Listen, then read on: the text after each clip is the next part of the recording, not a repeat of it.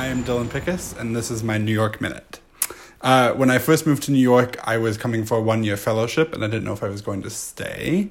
And so I subletted an apartment in Astoria that was supposed to last me an entire year. Uh, the guy was the person I was subletting for was out on tour, uh, and then I moved in September, and then about mid March he sent me an email that was like tour got canceled and coming back. You got to be out by April first, uh, and I panicked. I had no idea what I was gonna do.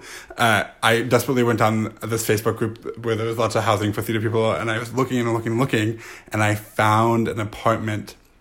I kid you not, a block and a half away, uh, and I like immediately like Facebook messaged the guy and he's like, yeah, come over, look at it. And I like looked and I was, I was like, this is great. I'll make it work. Uh, and then I moved all of my stuff out like in the dead of night.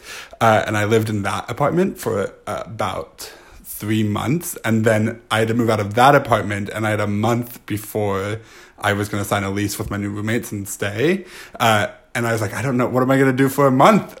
Uh, and then I went on the same Facebook group and I found an apartment that was three blocks in the opposite direction. Uh, and I like messaged them. It was a sweet couple around my age and like, yeah, come over and look at it. And I looked and I was like, this is great. I'll take it. Uh, and it was amazing. And I picked up my stuff in the dead of night and I moved. Uh, and that was like the 13 months in New York where I lived in three different ap- apartments within like a three block radius of each other uh, on uh, Ditmars Avenue in Astoria.